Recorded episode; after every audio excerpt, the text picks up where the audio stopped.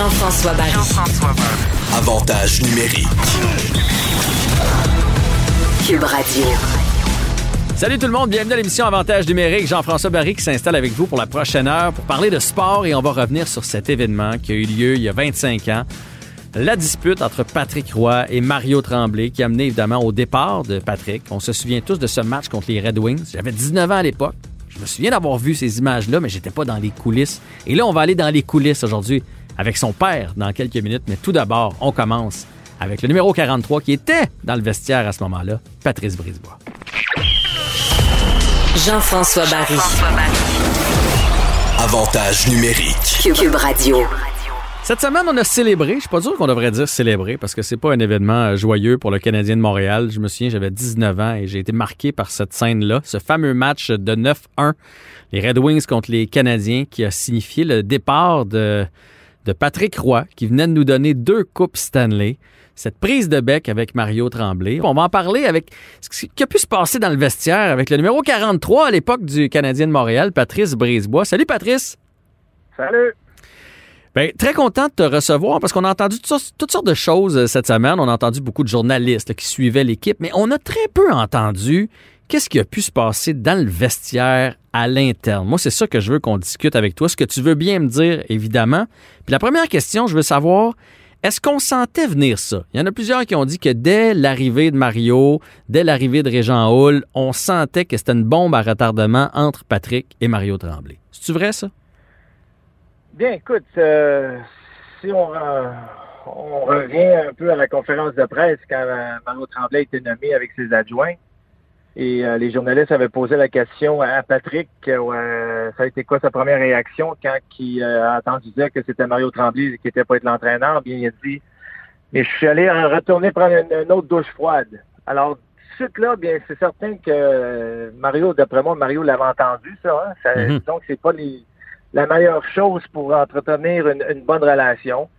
Euh, malheureusement, euh, écoute, je crois que le, le courant passait pas entre, euh, entre l'entraîneur et le joueur étoile qui était Patrick.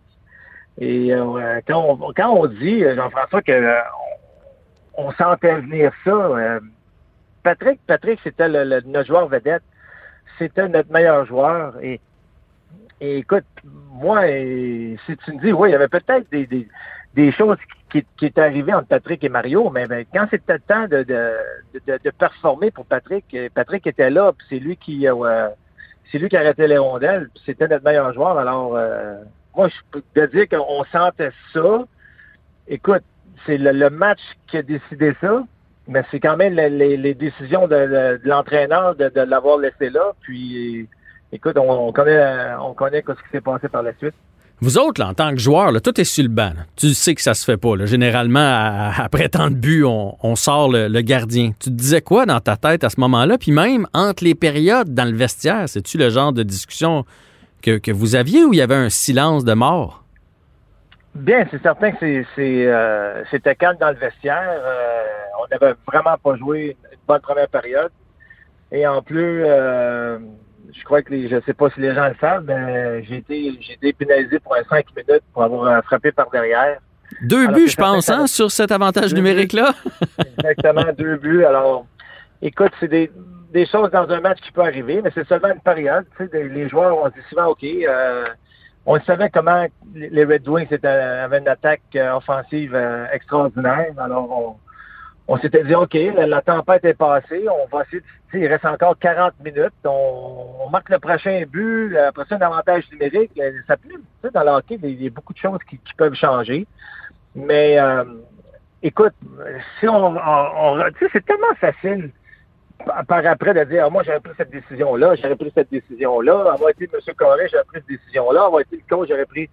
C'est facile de dire ça par la suite, mais au moment présent, est-ce que Mario Tremblay aurait pu dire après la première période, c'est quoi, c'est 5 à 1, Patrick, euh, ça marche pas, on y va avec l'au- l'autre gardien de but? Peut-être. Peut-être que Patrick disait 5, les 5 buts, là, c'est assez, là, mais peut-être Mario, dans sa tête, il se dit, c'est quoi? Euh, bon, c'était une mauvaise période, puis on, on va se reprendre. Alors, euh, tu sais, on Mais- entend comme tu l'as Mais ça, mais, ça, je, mais ça, je comprends, Patrice, mais à 6, à 7, à 8, à un moment, à un moment donné, je, je veux dire, je, je connais aucun entraîneur qui aurait laissé son, son gardien là. là. Oui, ça, je, suis- je suis d'accord avec toi. Fait que toi, t'es sur le Euh, banc, là. Tu te dis quoi? Tu le regardes-tu du coin de l'œil, Mario, ben là, voir je si. Je peux, je peux sur le banc parce que j'ai euh, été expulsé de la patinoire, alors. Mais t'es. da-.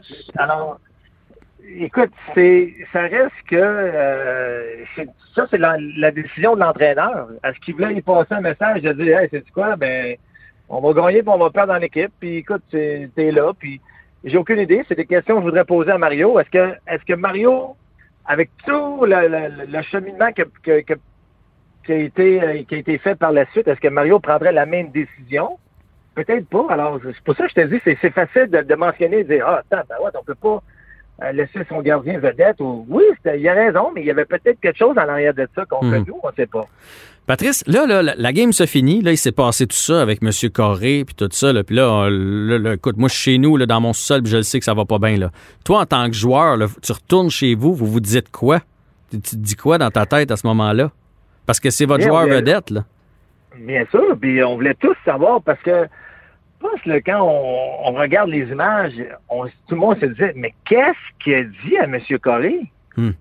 Personne ne savait ça, personne euh, même les joueurs ne le savaient pas. Parce que c'est vraiment euh, et après le match, Patrick, je pense en, en deux minutes, il était déshabillé, il était déjà parti. Alors, euh, c'est certain, en tant, que- en tant que joueur, tu vois ça, puis tu te dis, hey boy, euh, comment qu'ils vont faire pour tout remettre ça ensemble, tu sais, de, de- de remettre la, la, la bonne humeur. Puis, euh, euh, écoute, et par la suite, là, c'est là qu'on a su que Patrick avait dit qu'il avait joué son dernier match puis qu'il voulait se faire échanger. Euh, moi, pers- personnellement, Jean-François, j'en, croyais pas mes yeux. Parce que pour moi, même si Patrick Roy, c'était mon coéquipier, c'était quand même euh, un de mes idoles. C'est un gars que j'ai tellement respecté que je, euh, je le regardais faire, je le regardais comment il compétitionnait, comment, tu sais, quand tu es jeune et tu un joueur vedette comme ça qui joue avec toi, bien, je pense que tu as beaucoup à apprendre d'une personne comme ça. Puis, euh, ça s'est terminé en 4-5 jours, c'est fini, euh, il est échangé, puis, écoute, moi, ça m'a, ça ça, m'avait fait de la peine, ça m'a fait euh, de dire, ça m'avait fait réaliser que les euh, hockey, c'est une business, puis quand ça fait, bien, tout le monde est heureux, mais quand ça fait plus, bien, on passe à un autre appel.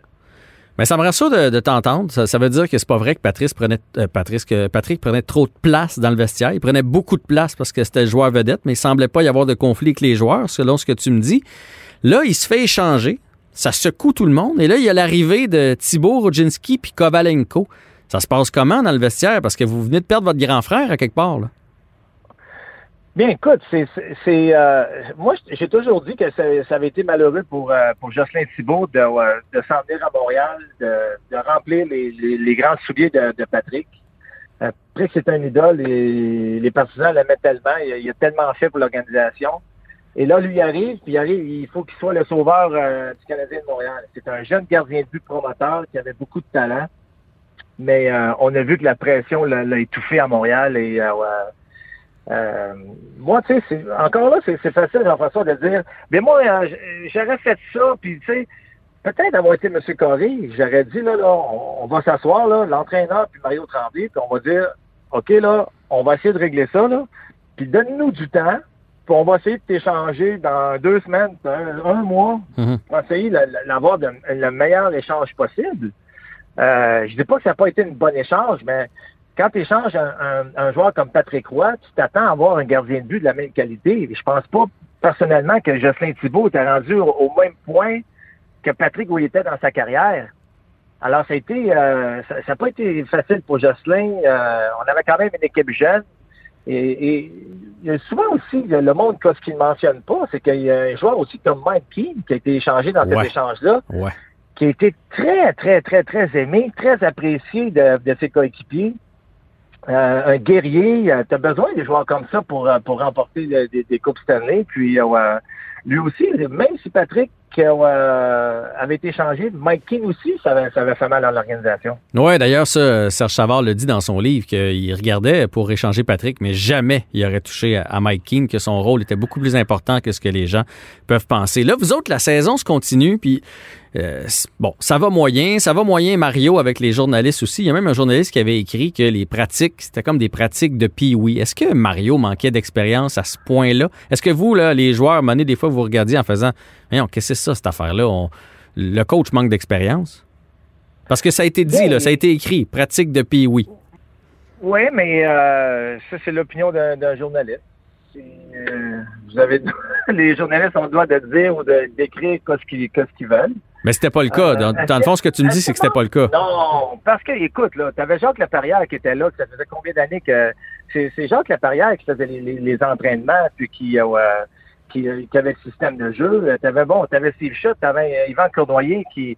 qui, qui que, eux- aussi commençaient comme entraîneurs. Est-ce que Mario Tremblay, est-ce que c'est une bonne chose pour un entraîneur recru de s'emmener à Montréal?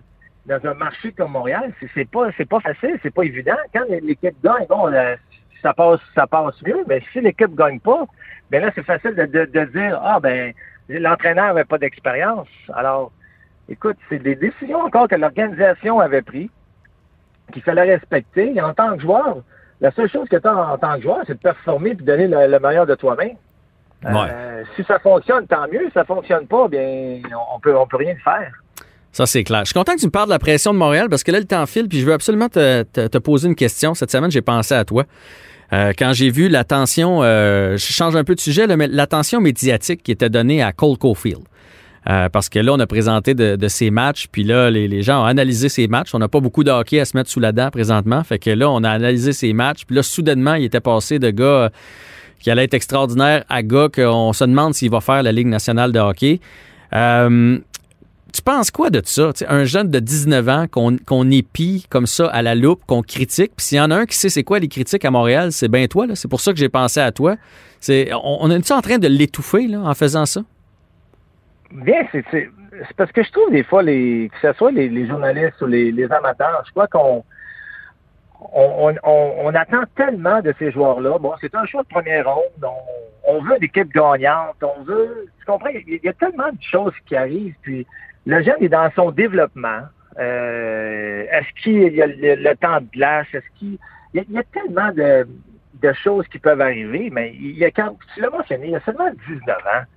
Alors, il y a- ça soit dans un an, deux ans, trois ans, il faut qu'il vienne plus gros, il faut qu'il vienne plus fort, il faut qu'il vienne plus vite. Il y a, il y a- a tellement de détails dans un dans une euh, dans un euh, dans une carrière d'un joueur de hockey. Puis euh, moi, je trouve ça triste que les, les gens pensent de, de cette façon-là. Mais laissons l'avenir, laissons le jeune se développer. Puis peut-être dans deux, trois, quatre ans, on- là, on, on pourrait faire une conclusion de dire est-ce qu'on fait est-ce que le Canadien fait un bon choix de le repêcher? Ou euh, ça n'a pas, ça pas été le choix que, que- que le Canadien espérait. Qu'est-ce qui est le plus dur pour les joueurs? C'est-tu le, le- tu sais, le, mettons, quand on est ligne- écoute les lignes ouvertes, c'est-tu le, le public ou c'est ou c'est les, les- les journalistes qui sont le, le- plus dur à dealer avec lorsqu'on est joueur du Canadien de Montréal? Bien, ça, ça dépend de la façon que tu, euh, tu vois les choses. Euh, si moi, je, peux- je peux parler dans mon cas, euh, Mhm. C'est certain, certains journalistes, moi, je trouvais que c'était pas, euh, c'était pas fair. Exagéré. C'était pas euh, exagéré, exactement. Puis il y a certains journalistes qui, eux, ont, ont embarqué dans, dans cette histoire-là. Euh, S'il y en a un, Jean-François, qui a tout le temps été là, qui, qui a tout le temps été là après les parties, tout le temps après les entraînements, pour leur donner, pour la- les aider à faire leur travail, c'est bien moi. Et là, je trouvais que j'étais peut-être dans un moment difficile, puis on pense peut-être, je dis pas avoir de la sympathie, des choses comme ça, parce que je veux pas ça, mais de dire, hey, c'est injuste parce qu'il arrive, puis euh, c'est un joueur qui, qui se donne, puis qui veut le, le bien de l'organisation, puis que, moi, je pense, j'ai rien à me reprocher. Honnêtement, Jean-François, j'ai fait tout, tout, tout, tout, tout en mon possible, que ce soit du côté entraînement, que ce soit du côté de, de, de, de tout donner. Euh, J'en ai, passé des nuits blanches à essayer de me dire comment je vais faire faire, faire gagner cette équipe-là, puis je devrais faire ci, puis je devrais faire ça, puis regarder des vidéos pour venir meilleur, puis lancer des rondelles, puis tu viens à un moment donné, tu dis qu'est-ce que je peux faire pour vraiment, vraiment m'en sortir?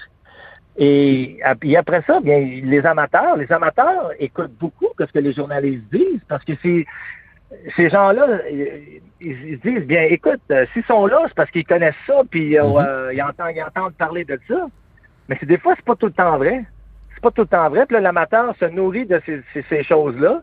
Et par la suite, ben, tu marches dans, dans la rue, puis hey, euh, t'es ici, t'es ça, t'es le- alors ça, ça finit plus. Tu vas, euh, tu vas au nettoyeur, ben, t'as joué un mauvais match hier, tu vas euh, mettre ton essence, hey, ça n'a pas bien été hier, t'as pas.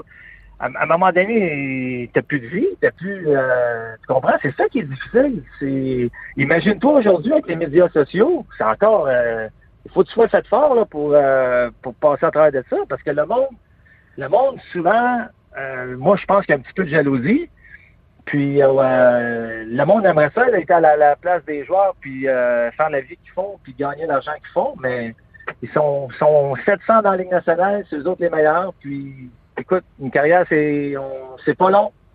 Alors, quand c'est euh, quand c'est terminé, c'est terminé. Puis, il faut, il faut que tu en profites pendant que ça passe.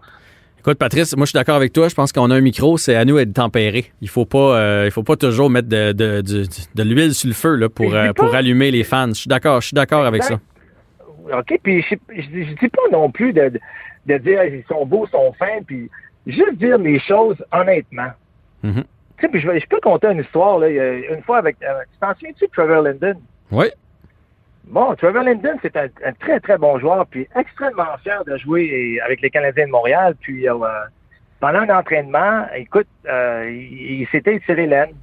OK. Et à place de dire, je vais prendre une journée de congé, puis il avait joué le match d'avant, puis ça allait pas bien, mais le joueur, il veut montrer qu'on avait perdu le match, puis il veut montrer, dire, bon, euh, OK, je suis un gars d'équipe, puis je suis pas à 100% mais je vais pratiquer pareil, puis euh, après l'entraînement, l'entraîneur, il nous fait faire du patin parce qu'il est pas content, puis euh, là, il tire de la patte parce qu'il a mal à la laine. Et là, il y avait un journaliste qui avait dit Regardez ce joueur-là, il est même pas en forme, il est même pas, pas capable de suivre. Il a dit, non, non, non, il est payé tant de millions, puis je peux pas croire. J'avais trouvé ça tellement malheureux. là. Je me disais, il sait même pas qu'est-ce qui se passe. Puis tu comprends, mais Ah, je comprends. c'est ça. Des fois, c'est ça, des mauvaises interprétations. Mais vous avez le droit, c'est vous autres, c'est c'est vous, c'est vous les journalistes qui, qui a le dernier mot, qui, qui, qui peuvent écrire quelque chose, qui peut dire quelque chose.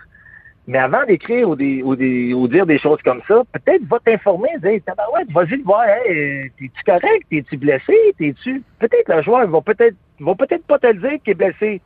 Mais il va dire, écoute, euh, ça n'a pas été une euh, ça a pas été une pratique facile, tu sais, parce qu'on n'a pas le droit de divulguer les, les blessures. Ouais. Mais au moins, va poser la question au joueur avant de dire ça. Parce que ça, ça laisse tellement une mauvaise impression aux partisans. De, ah, tabarouette, gars, ça n'a pas d'allure. Il se, il se pogne le cul, lui, pe- pe- pendant l'entraînement. Ah, il n'est pas en forme. Ah ouais. Puis là, les, puis, là, après ça, les gens euh, se font leur idée parce qu'ils ont Ben lu le grand titre. Et la première chose que tu sais, ils sont en train de le huer euh, lorsqu'ils se présentent au match. Patrice, euh, toujours fort intéressant. T'es un gars de cœur. T'es un gars qui nous parle avec tes tripes. Fait que c'est euh, une super entrevue que tu m'as accordée. Je te remercie beaucoup. Ça fait extrêmement plaisir, n'importe quand. Salut là.